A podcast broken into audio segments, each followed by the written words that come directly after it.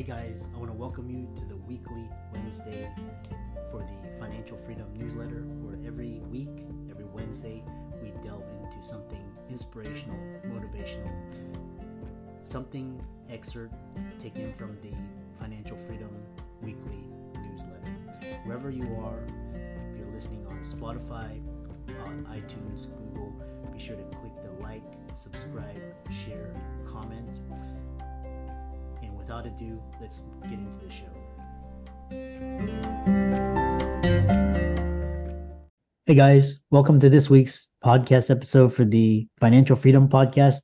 I'm your host, Dr. Christopher Liu. And as you know, I'm always in the marketplace for innovators, disruptors, talent, people making a difference. So today I have Shelby Ashley, and she's an outsourced CFO teaching business owners how to have a growing and more profitable business. I'm sure we're going to hear about the book Profit First, and she's going to talk to us all about CFO, profitability, cash, all of those nuts and bolts. So, Ashley, welcome.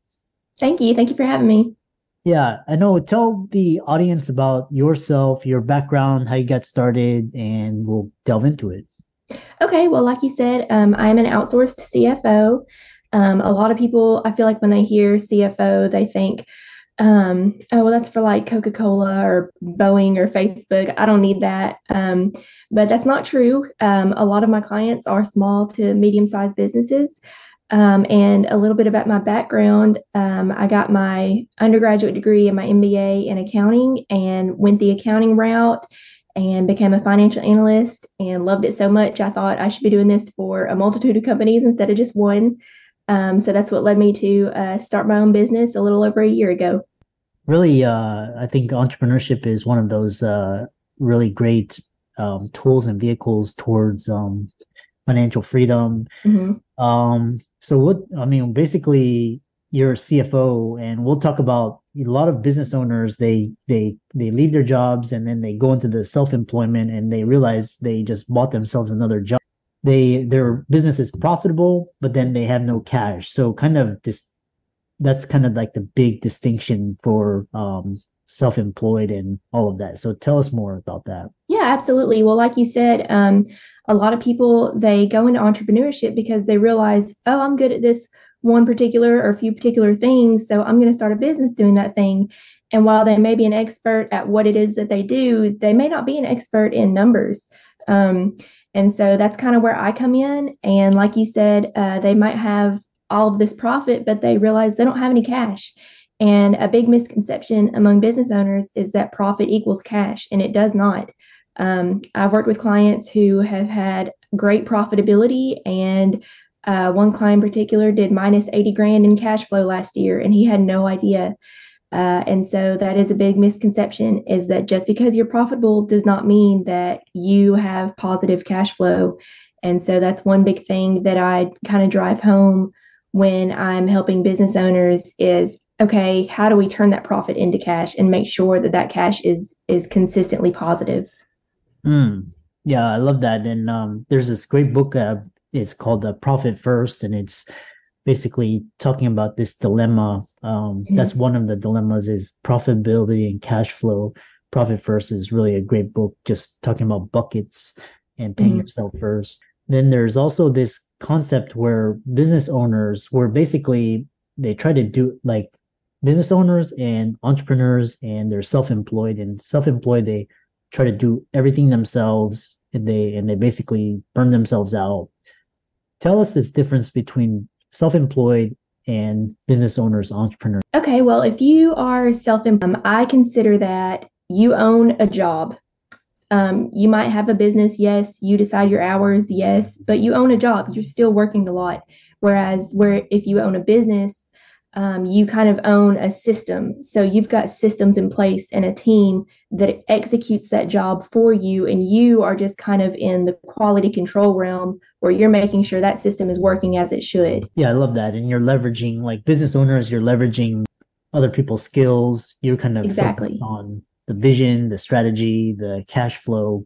And basically, you free up your time to spend on the very most important things. And you have systems in place. Exactly. And that's why, you know, we all went into entrepreneurship in the first place is to buy back our time. So, yeah, we'll move into CFO ship. So, exactly one is one of the question is do small businesses need a CFO? When's the right time? All of that. Absolutely. And uh, yes, small businesses need a CFO because like I said earlier, you go into business because you're good at what you do and you want to make money from it, of course, but you may not have the business acumen or the financial literature that's needed in order to know what's working in my business and what's not. And the thing is, your income statement and your balance sheet and your statement of cash flows, those are all geared for the accountant to understand. They're not put together for the business owner to understand. And so, where I come in is I translate what we're seeing on those statements compared to what they actually mean for your business. And so when I'm helping clients, I take them from where they are now to where they would like to be in the future. And that's the whole role of a CFO, really. And it's very necessary because, yes, you may have a bookkeeper and you may have your CPA, but they get paid to record past numbers and keep you in compliance and just convey what your profitability is to you they don't get paid to help you grow that profitability and grow that cash flow. And that's what i do. So when you're you're struggling in your business you know your bookkeeper doesn't get paid to help um, you can't really confront your employees about it because as soon as they see a red flag they're going to jump ship.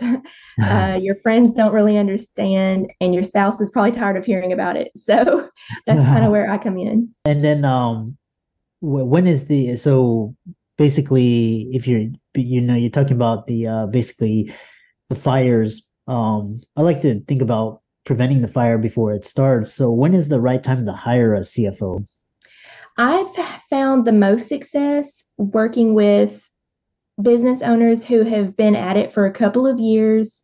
They've kind of like they've got some skin in the game and at that point you've either found something that works and you're running with it or you've gotten your teeth kicked in.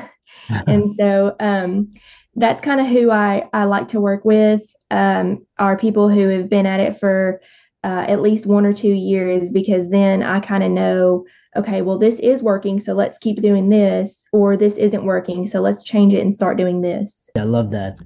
Really great. I love, you know, I love this. If, if people are interested in um, contacting you or following you, how, um, how can they do so?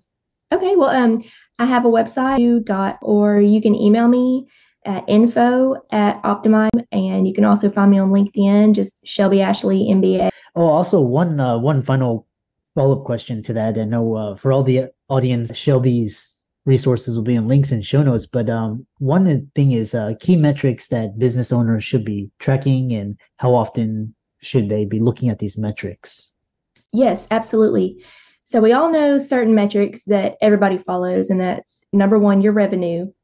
Um, and then number two, you've got your variable expenses, um, your cost of goods sold, uh, your direct labor, that kind of thing. You've got your overhead expenses, your rent, utilities, um, that kind of thing.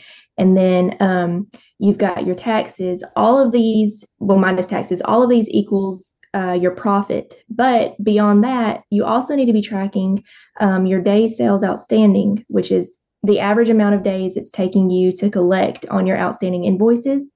Um, you need to be tracking your days payable outstanding, which is the flip side of that. How long is it taking you to pay your vendors?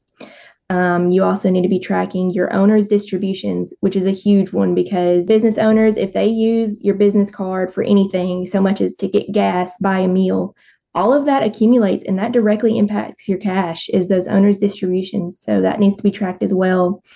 Um, cash that is being spent on um, fixed assets um, such as new equipment new building etc and then finally um, days inventory outstanding. So how many days on average are you keeping inventory on hand? Uh, we want to keep that number kind of low. So all these things directly impact cash flow and they're not tracked like they should be, and they're not really taught like they should be. And they should at least be kept up with on a monthly basis. Yeah. Yeah. Awesome. Um, yeah. So thanks so much for a great conversation and um, thanks for coming on to the show. Yeah. Thank you for having me. I enjoyed it.